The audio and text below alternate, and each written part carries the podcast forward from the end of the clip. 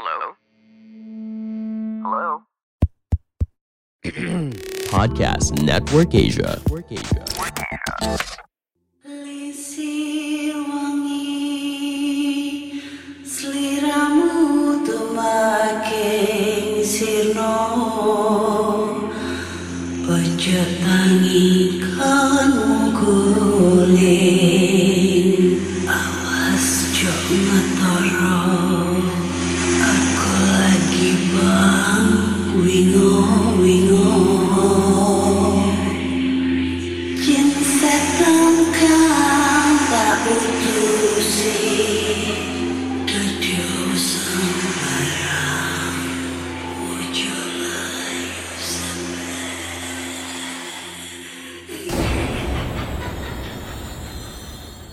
Hai Rek, iyo apa kabare? Ketemu lagi dengan aku si Ana di podcast Kisah Horror.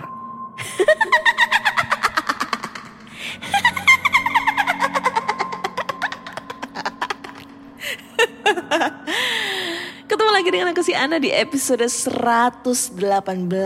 Dan di episode kali ini aku akan bacakan cerita horor ataupun email berhantu yang sudah dikirimkan teman-teman melalui podcast kisahhoror@gmail.com ataupun DM Instagram podcast Kisah Horor, DM Instagram Ana Olive, serta Google Form yang linknya tersedia di bio Instagram podcast Kisah Horor.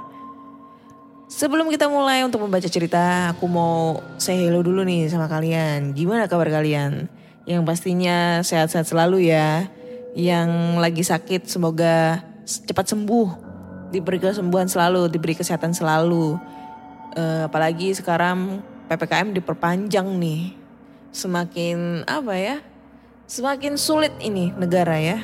Apalagi sekarang peraturan baru, kalau mau ke mall, mau ngapa-ngapain lah, mau tidur di hotel atau kemana pun, keluar kota pun, persyaratannya harus sudah vaksin walaupun dosis pertama.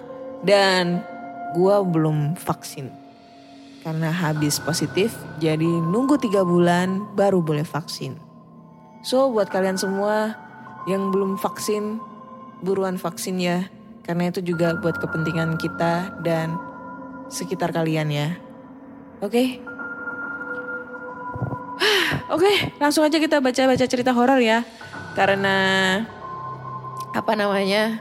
banyak banget yang udah kirim cerita dan banyak banget yang nungguin cerita terbaru.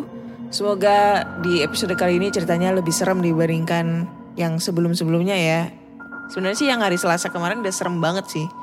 Cuma semoga aja di episode 118 ini lebih serem ceritanya. Kita mulai. Oke, cerita pertama datang dari email. Selamat hari Selasa atau malam Jumat buat Kak Ana dan pendengar setia podcast Kisah Horor. Kenalin, namaku Yuda. Selain mau bagiin cerita, aku juga mau bagiin Instagramku @adyuda__. Nah, buat kalian buruan follow ini ya, @adik, ya itulah, @adyuda_. Karena setiap malam aku nulis diary, jadi cerita ini ku ambil dari catatan harianku. 1 Agustus 2016, hari pertamaku masuk SMA. Cerita pertama yang ku dengar mengenai sekolah ini ialah adanya seorang guru wanita yang gantung diri di dalam kamar mandi dengan sebuah pisau yang tertancap di dadanya. Peristiwa itu terjadi pada Desember 2015. Jadi menurut teman-temanku, sekolahku ini angker banget. 5 Agustus 2016, aku masuk ke dalam ekskul siaran. Kegiatan utama ekskul ini ialah melakukan siaran saat jam istirahat. Pada istirahat pertama dan ketiga setiap Selasa dan Kamis. Kurang lebihnya seperti siaran radio atau sekedar podcast yang didengar oleh seluruh siswa dan guru melalui pengeras suara yang ada di lingkungan sekolah. Selasa 9 Agustus 2016, Kegiatan pertamaku bersama ekskul siaran. Saat itu ekskul siaran mengundang seorang siswi kelas 12. Tamu undangan ini merupakan seorang anggota OSIS. Jadi dia mau cerita mengenai pengalamannya saat mempersiapkan kegiatan MPLS atau masa pengenalan lingkungan sekolah. Menurutnya saat malam hari, ketika ia dan anggota OSIS lainnya kerja lembur mempersiapkan MPLS di sekolah, sekitar jam 9 malam. Saat itu buang air kecil di toilet siswa yang dekat dengan ruang OSIS. Bersama temannya ia melihat tali yang tergantung di toilet sebelah toilet yang ia gunakan. Meskipun menurutnya lampu toilet tersebut redup, namun ia sangat yakin jika ada darah yang mengalir dari tali tersebut dan menetes ke lantai. Setelah itu mereka berdua lari ke ruang OSIS, memberitahukan apa yang mereka lihat. Tetapi saat anggota OSIS lainnya memeriksa toilet tersebut, tidak ada tali sama sekali. Meskipun demikian, di antara keraguan-raguan, ada satu hal yang pasti. Toilet yang dimaksud merupakan toilet tempat guru wanita gantung diri pada tahun 2015. Pada siaran siang itu, anggota OSIS tadi meminta guru untuk menutup toilet tersebut. Keesokan harinya, toilet itu digembok dengan ukuran jumbo.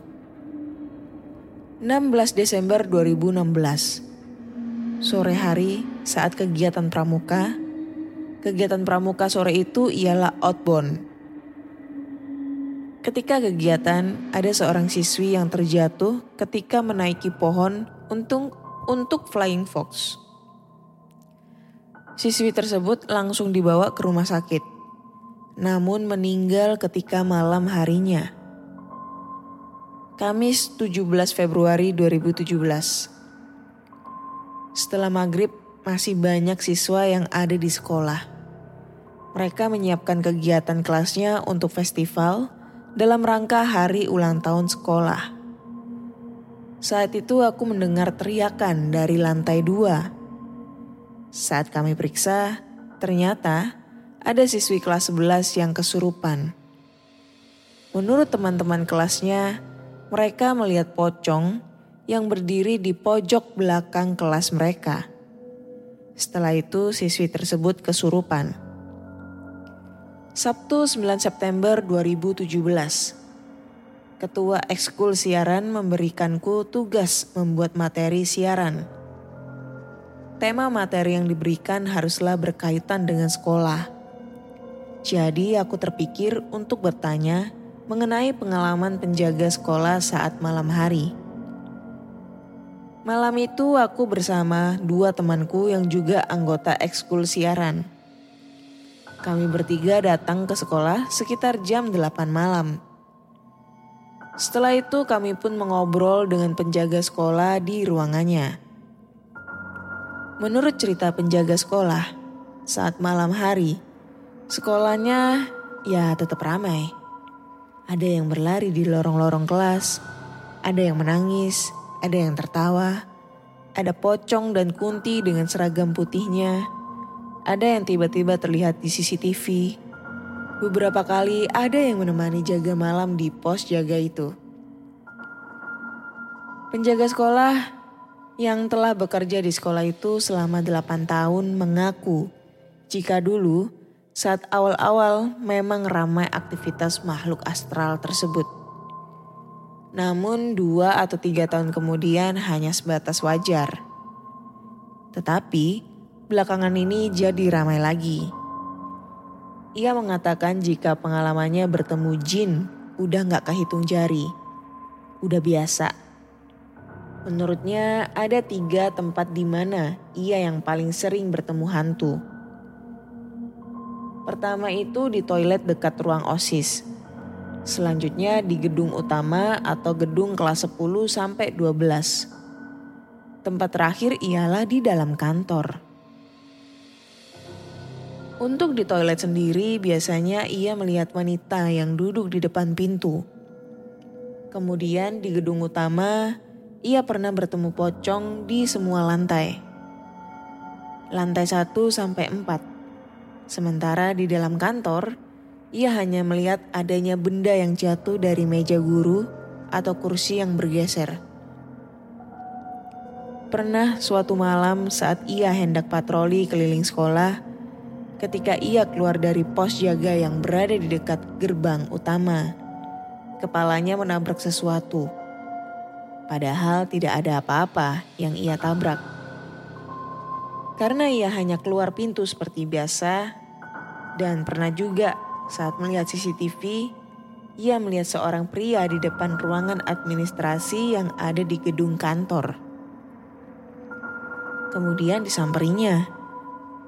Nah, saat disamperin itu, pria tadi tiba-tiba aja lari.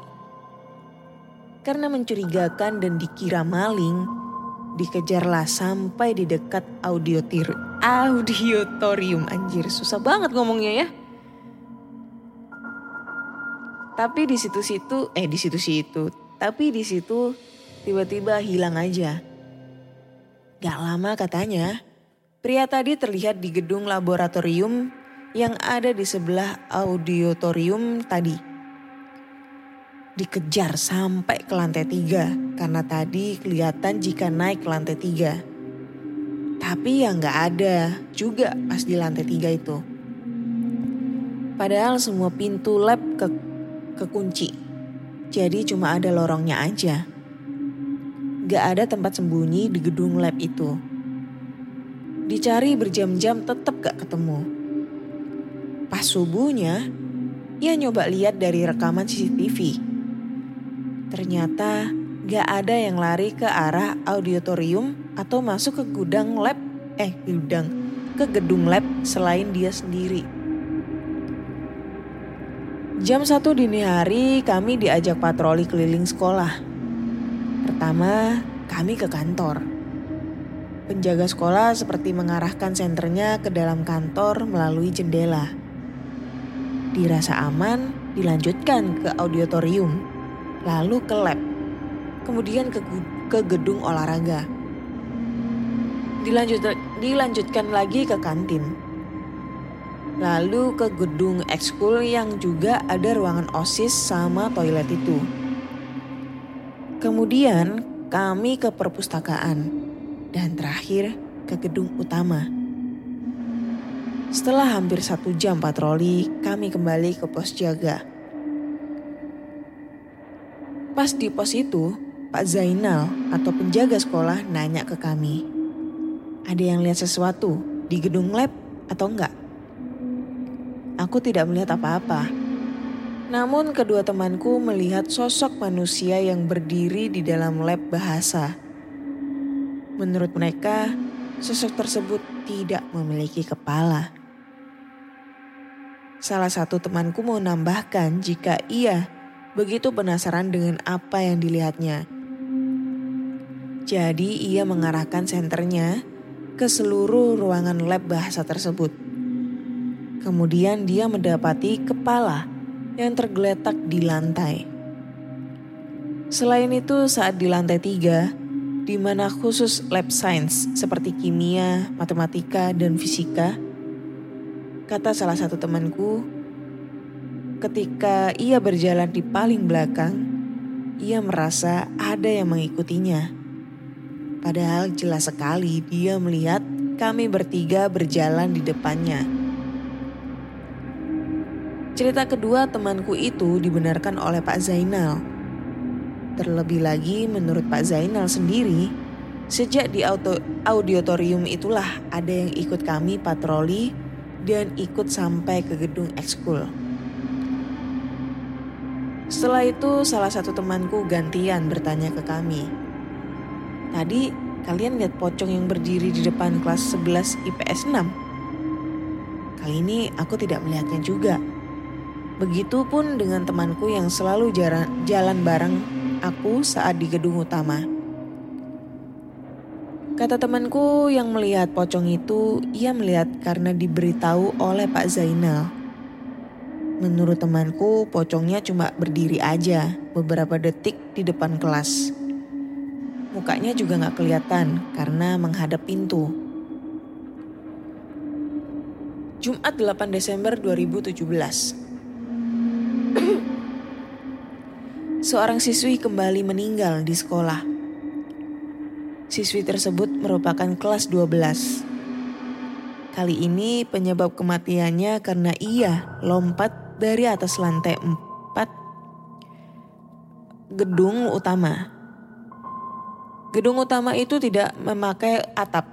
Jadi di atas lantai 4 itu biasa digunakan untuk makan siang atau kadang tempat belajar juga. Diketahui bila alasan ia bunuh diri karena pembulian oleh teman-temannya semenjak kelas 11. Memang saat di kelas 11 siswi tersebut memiliki skandal.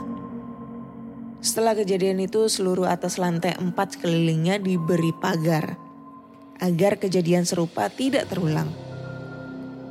31 Desember 2017. Aku ikut serta menyambut tahun baru di sekolah. Acara malam itu sangat meriah.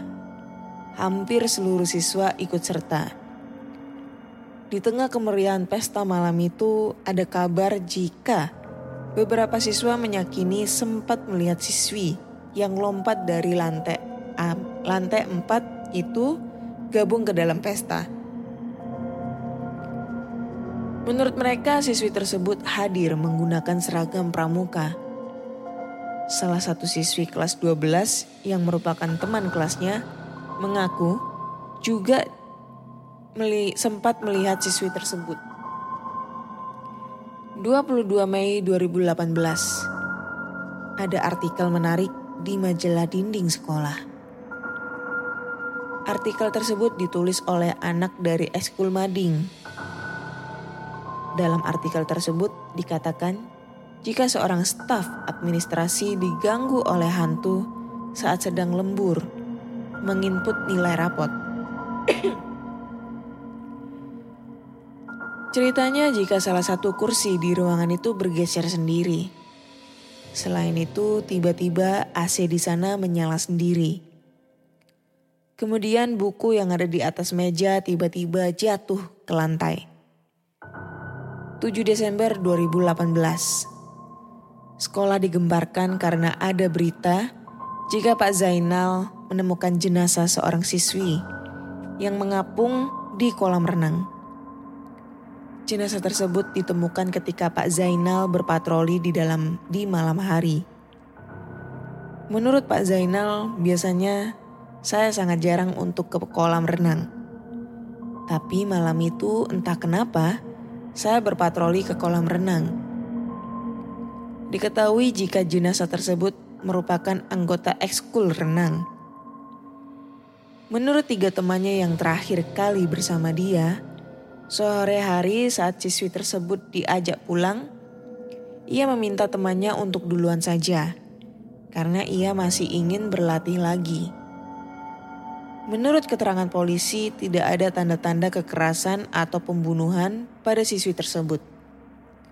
Sepertinya ia tenggelam, dan pernyataan tersebut didasari oleh ciri-ciri pada tubuh jenazah.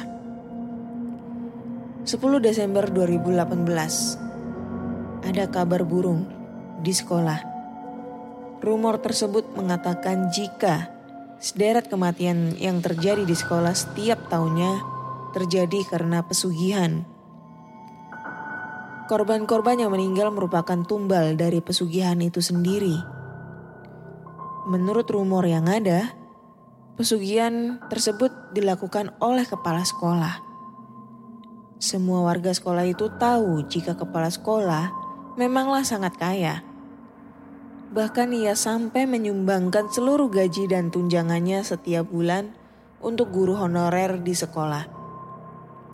Selain itu, kepala sekolah juga rutin menyumbang dana kepada OSIS untuk membuat acara semakin meriah. Pada atlet-atlet sekolah yang akan mengikuti kejuaraan, ia selalu berjanji akan memberikan hadiah jika mereka juara. Menurut rumor tersebut, sebelumnya jika setiap tahun pasti ada anggota keluarga, pembantu, supir, atau karyawan kepala sekolah yang meninggal. Meninggal dalam keadaan tragis dan aneh. 5 Februari 2019, kepala sekolah resmi mengundurkan diri. Banyak yang mengatakan jika alasan dibalik mengundurkan dirinya ialah karena rumor yang beredar. Terima kasih Kak Ana, maaf juga jika ceritanya lebih panjang dari cerita-cerita yang pernah kakak bacakan. Soalnya cerita ini kuurutkan dari awal masuk SMA sampai kelas 12. Selain itu, ada diaryku yang gak horor kutambahin ke cerita ini, biar lebih mudah memahami ceritanya. Oke, thank you banget buat siapa tadi yang ngirim, si Yuda ya. Ceritanya keren banget, sumpah ini keren banget. Baru kali ini podcast kisah horor mendapatkan sebuah cerita yang apa ya, urut gitu loh, kayak serangkaian bro, kayak kita memecahkan sebuah kasus. Gila enggak menurut diary bro, ada tanggalnya, tahunnya, bulannya, anjay. Bagus nih bro, aduh. Patut tuh diapresiasi, tapi apa ya? Belakangan aja lah. Oke, mulai kita untuk komen untuk cerita kali ini ya. Menurutku ini ceritanya bagus banget. Keren banget sumpah, dan walaupun ini mungkin aku udah terlalu bosen ya dengan cerita-cerita tentang hantu di sekolah kayak gitu ya. Banyak banget nih dari episode 1 sampai sekarang ini 118. Banyak banget cerita tentang hantu yang ada di sekolah. Tapi baru kali ini menurutku cerita hantu di sekolah yang bener-bener ini ya. Menarik banget gitu loh untuk dibaca ataupun didengar, karena urutannya itu yang keren banget, alur ceritanya yang keren banget, berasa kayak kita nonton Detektif Conan gitu ya, memecahkan suatu misteri, wanjay. Terus ini juga menurutku bener sih, kayaknya ini pesugihan ya. Secara yang meninggal ini kayaknya seperti dipakai tumbal gitu. Dan rata-rata nih ya, dari aku baca dari diarynya nih, rata-rata nih meninggalnya tuh setiap tahun di bulan Desember. Antara tanggal 16 sampai 31 Desember lah. Tak kapan, ini rata-rata Desember. Dan bener juga ini kayaknya tragis banget ya meninggalnya. Ada yang salah satu gurunya gantung bunuh diri. Terus ada lagi yang jatuh karena naik dari pohon. Ya kan? Meninggalnya tuh... meninggalnya karena habis naik dari pohon terus jatuh. Terus ada lagi yang terjun dari lantai 4. Ada lagi yang... apa lagi nih? Yang meninggal pada saat berenang. Wajay. Ini keren banget sumpah. Ini kalau boleh tahu di mana ya? Ini sekolahnya kayaknya sekolah orang kaya nih. Gede nih sekolahnya, ada kolam renangnya juga anjir. Gue seumur-umur sekolah SMA juga paling lab gitu-gitu aja, gak segede-gede amat gitu. Sekolah juga paling mentok tingkat 2 anjir. Gak sampai tingkat 3 ataupun tingkat 4 ya. Dan paling gedung olahraga ya aula itu. Jadiin serbaguna kan, bisa jadi gedung olahraga, gedung untuk kumpul-kumpul acara pentas seni, gedung untuk rapat seluruh wali murid kelas 1, 2, 3 ya kan. Ini kaya banget nih. Tapi keren sumpah, ini keren banget. Merinding sih enggak ya, tapi ini kayak ibaratnya kita tuh membaca untuk memecahkan suatu misteri. Ibaratnya ini apa ya, temanya itu bukan horor tapi misteri bro, ya kan? Keren sumpah. Thank you banget buat Yuda ceritanya. Next time ya kalau misalnya ada cerita lagi, bagi-bagi ceritanya ya, yang lebih serem lagi, oke? Next. Kita lanjut ke cerita berikutnya. Dan ini ada cerita yang judulnya Hantu Suami Istri Tanpa Kepala. Assalamualaikum Kak Ana. Waalaikumsalam. Jadi cerita horor kali ini aku dapat dari kawanku yang bekerja di daerah Kendawangan, Kalimantan Barat beberapa minggu yang lalu. Jadi kali ini aku bercerita sebagai temanku ya kak. Jadi namaku Saparudin. Biasa dipanggil Udin. Bukan Udin sedunia ya kak. Anjir lah. Udin. Orang, aduh lagunya kayak gimana anjir. Lagu orang Lombok itu. Aku bekerja serabutan di daerah Kendawangan. Ini kisah nyata yang aku alami sendiri. Kejadian mengerikan yang aku lihat dengan mata kepalaku sendiri saat aku bekerja di sana. Cerita bermula ketika motorku menjejakkan bannya di daerah Kendawangan. Kira-kira waktu itu pukul 18.30 waktu setempat. Karena samar-samar aku melihat jam dinding di warung yang aku singgahi. Di tengah-tengah percakapan dengan penduduk kampung, aku mendengar suatu cerita yang membuat bulu kuduku berdiri. Yaitu sering munculnya hantu suami istri tanpa kepala. Mulai pukul 8 malam sampai pukul 4 subuh. Di jalan Adityawarman arah ke pantai. Konon ceritanya sepasang suami istri tersebut adalah korban pembunuhan dengan dalih balas dendam. Dibuktikan tanpa adanya harta benda apapun yang diambil oleh pelaku. Mereka dibunuh dengan cara dipotong kepalanya hanya dengan sekali tebas. Anjir. Dibuktikan pula dengan kondisi keduanya yang masih memakai helm saat kepalanya ditemukan tidak jauh dari badannya. Ini masuk di koran Pontianak Pos bulan Agustus tahun 2010. Mereka gentayangan karena ingin mencari pembunuh keduanya sampai sekarang. Karena keasikan mendengar cerita dengan argumen tentang hantu tanpa kepala tersebut, gak sadar jam di warung sudah menunjukkan pukul 9:15. Sedangkan aku harus pergi ke pantai karena rumah temanku ada di sekitar sana. Dan harus melewati jalan Adityawarman di mana disebut-sebut hantu tanpa kepala itu sering menampakkan wujudnya. Pesan orang-orang di warung jangan pernah berhenti di tengah jalan yang dimaksud. Apapun yang terjadi. Jadi aku pun mengecek kondisi motorku terlebih dahulu agar aman di perjalanan. Dengan membaca basmalah, aku pun berangkat dengan sedikit rasa takut. Jalanan begitu gelap. Hanya penerangan dari lampu motorku saja yang menerangi jalan yang cukup sepi tersebut. 80 km per jam, kupacu sepeda motorku agar cepat-cepat sampai di tujuan tanpa bertemu dengan yang gak aku harapkan. Dalam ketakutanku, aku sempat melihat sebuah motor sedang tergeletak di pinggir jalan dengan roda yang masih berputar. Sepertinya baru saja terjadi kecelakaan. Maka aku pun putar balik ke arah motor yang jatuh tadi. Dengan harapan bisa menolong korban tanpa memperdulikan pesan dari orang-orang yang ada di warung tadi. Aku pun berhenti. Aneh. Sepertinya tadi motor itu di sini. Kok gak ada ya? Gumamku. Aku pun melanjutkan pencarian motor yang tergeletak di jalan tadi. Tolong bang, tolong saya. Aku kaget. Tiba-tiba aku mendengar suara seorang laki-laki minta tolong. Dengan jelas aku melihat orang itu duduk di rerumputan.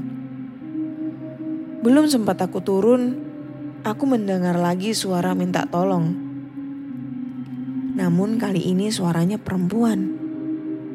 Bang, tolong saya bang. Saya di sini. Suara itu tak jauh dari motorku berhenti. Aku pun segera turun dari motor dan mencoba menghampiri suara perempuan itu dan membawanya ke orang yang duduk di rerumputan tadi. "Bang, tolong bawakan motor saya yang ada di sana itu," kata laki-laki itu sambil menunjuk ke arah di mana perempuan tadi aku tolong. "Tolong sekalian bawakan helm kami yang ada di sana ya bang," kata perempuan yang ada di sebelah laki-laki tersebut. Anjir. Aku pun menemukan motor yang tadi aku cari dan sekalian membawa helm mereka. Sesampainya di tempat kedua orang tadi, perasaanku mulai gak enak. Kenapa tiba-tiba helm ini berat ya? "Bang, tolong pasangkan helm saya," kata laki-laki tersebut. "Saya juga ya bang," pinta perempuan itu juga. Tapi suara itu datangnya dari helm yang aku bawa. Alias helm itu masih ada kepalanya. Wah! Aku melompat sambil melemparkan helm itu seraya menuju motor yang sedari tadi sengaja tidak kumatikan. Karena terlalu kuat menarik gas, akhirnya motorku terangkat dan aku pun terjatuh ke jalanan aspal sampai pada akhirnya aku pingsan. Dan keesokan paginya, aku sudah berada di puskesmas. Hantu tanpa kepala itu, semenjak kejadian itu aku selalu pergi siang hari kalau melewati jalan itu. Tapi pernah juga aku melihat hantu tanpa kepala itu di siang hari di antara pepohonan rindang yang ada di sepanjang jalan itu. Oke, ceritanya udah habis guys. Keren nih ceritanya, keren sumpah. Ibaratnya kayak urban legend ya. Waduh, di mana nih? Ini pernah di ini ya, dicantumin di koran. Koran mana nih? Koran Pontianak Pos bulan Agustus tahun 2010. Ini kayak harus di cross check ini. Apakah kebenarannya itu memang ada pada zaman itu? Karena biasanya sosmed itu jejak digital itu pasti ada gitu loh. Zaman segitu pasti ada lah beritanya di internet ya. Coba kita cek koran Pontianak Pos Agustus 2010 ya. 2010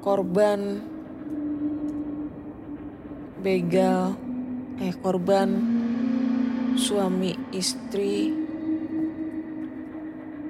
tanpa kepala. Gitu kali ya, tanpa kepala. Gue gak bisa nyariin cluenya kayak gimana ya. Coba kita cek aja kalau pakai kata kunci ini apakah muncul gitu, guys. Tapi ini secara kayaknya lemot anjir. Oh ini dia. Kok korban banjir? Oh ini ada anjing. Anjing. Bentar mana ya? Bukan. Apakah yang ini? Nah ini ada bro. Bener ternyata.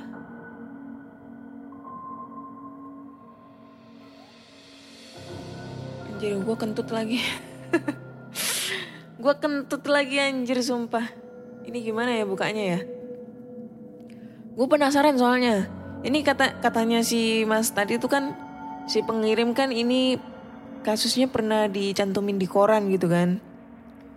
Dan di koran Pontianak Pos belum terungkap bro. Ini mana ini ya? Bukan ini ya? Oh bukan. Ini ya. Kasus mutilasi sepasang suami istri di Ketapang. Bukan ini ya? Kok Ketapang sih? Ketapang bukannya Madura ya? Banyuwangi ya?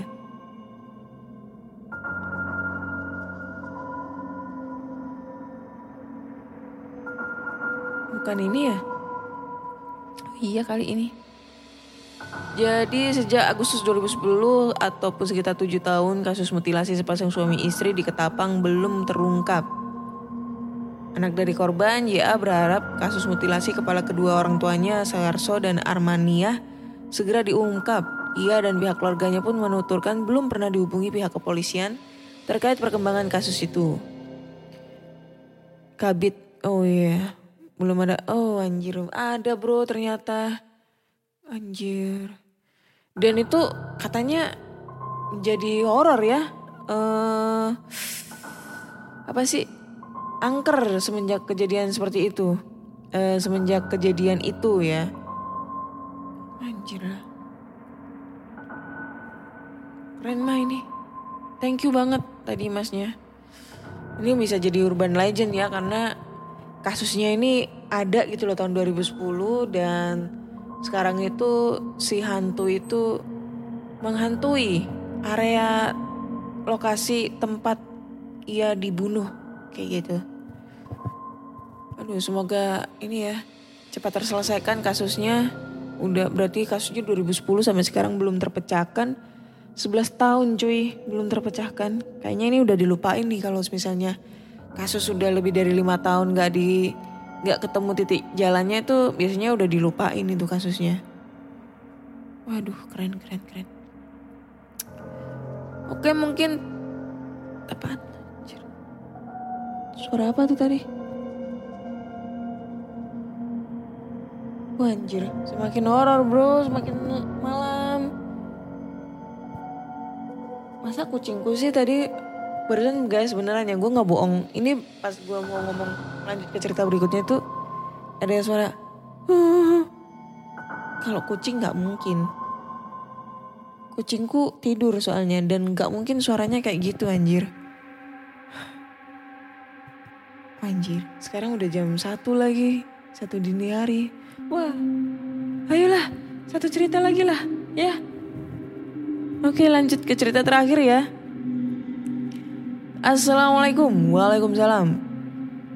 Selamat malam Kak Ana. Aku mau cerita. Ini kejadian nyata yang aku alami kemarin. Terserah kalian mau percaya atau enggak, tapi ini benar-benar nyata dan aku enggak sama sekali ngarang. Oke. Jadi ada seorang ibu yang kerja di rumah tetanggaku. Namanya entah siapa, aku enggak tahu. Dan dia tuh orangnya ramah banget. Kalau mau ke warung lewat di depan rumahku, pasti dia sapa aku. Pokoknya si ibu itu benar-benar baik banget. Dan dia udah lama kerja di tetanggaku sekitar 3 tahunan. Tapi entah kenapa, aku gak pernah nanya nama ibunya siapa. Karena emang aku antisosial. Kemarin pagi-pagi aku duduk di teras sambil sarapan dan aku lihat si ibu itu kayaknya mau ke warung dan dia nyapa aku, melambaikan tangannya dan sedikit senyum tanpa berbicara, nggak kayak biasanya. Aku mikirnya mungkin lagi sariawan kali, mukanya juga pucet. Dan siangnya aku ke warung, kebetulan ada tetanggaku, majikan dari si ibu itu. Dia bicara ke ibu pemilik warung kalau dia habis nganterin jasad pembantunya yang meninggal tadi malam. Aku kaget dong. Aku ceritain kejadian tadi pagi dan tetanggaku juga kaget. Dia bilang si pembantu meninggalnya juga mendadak jam 11 malam. Terus yang tadi pagi itu siapa arwahnya? Kira-kira Kak Ana pernah gak ngalamin kejadian kayak gini? Thank you Kak Ana udah dibacakan. Sorry kalau ceritanya gak serem ataupun terlalu pendek. Oke, thank you ya. Tapi ini sih kalau misalnya kita alamin sendiri juga serem anjir. Kemungkinan ya si ibu-ibu itu mungkin memberikan salam terakhir lah buat orang-orang yang pernah ditemuinya atau mungkin yang pernah baik sama dia. Jadi ya hal yang wajar lah, karena biasanya sih kalau orang yang udah meninggal dalam waktu tempo 7 hari itu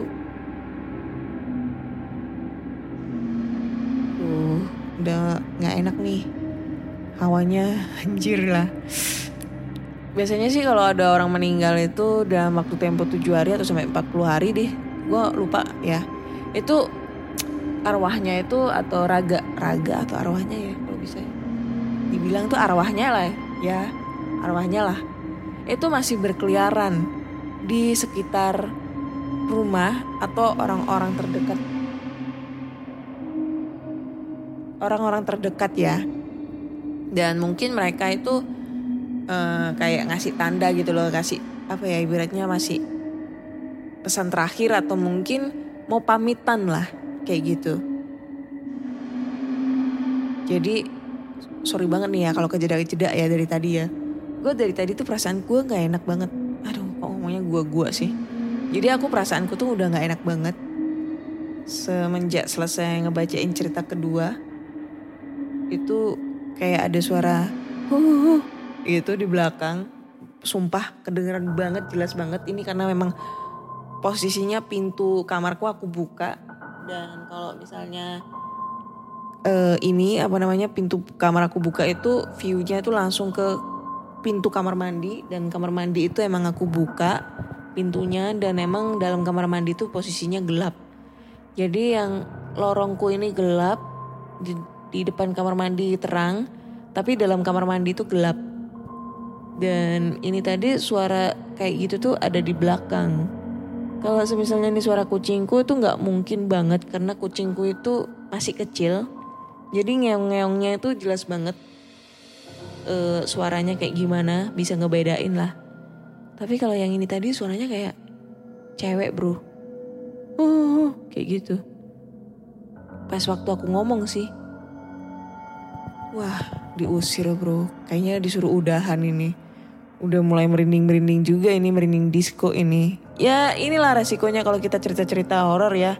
Apalagi tengah malam kayak gini, dini hari, pasti ada aja gangguannya, ya kan?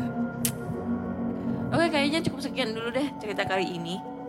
So buat teman-teman semua yang pengen banget kirim-kirim cerita, kalian bisa langsung aja kirim ceritanya ke podcastkisahhoror@gmail.com ataupun DM Instagram Podcast Kisah Horor, DM Instagram Ana Olive, serta Google Form yang linknya tersedia di bio Instagram Podcast Kisah Horor. Terus jangan lupa juga follow Instagram Podcast Kisah Horor agar aku tuh bisa jadi selebgram gitu ya. Podcast Kisah Horor bisa jadi selebgram, bisa endorse, dapat endorse gitu ya. Kalau dapat endorse kan nanti lumayan nih, bisa giveaway gitu ke kalian semua, anjay. Jangan lupa biar bisa swipe up kayak gitu kan. Terus jangan lupa juga follow juga Podcast Kisah Horor di Spotify agar kalian selalu update cerita-cerita horor terbaru. Karena kondisinya sudah tidak memungkinkan dan sudah mulai merinding-merinding disco di jam 1 dini hari. Akhirnya aku akhirin. Saya Ana undur diri dan selamat malam. Bye-bye. Pandangan dan opini yang disampaikan oleh kreator podcast, host, dan tamu tidak mencerminkan kebijakan resmi dan bagian dari Podcast Network Asia. Setiap konten yang disampaikan mereka di dalam podcast adalah opini mereka sendiri dan tidak bermaksud untuk merugikan agama, grup etnik, perkumpulan, organisasi, perusahaan, perorangan, atau siapapun dan apapun.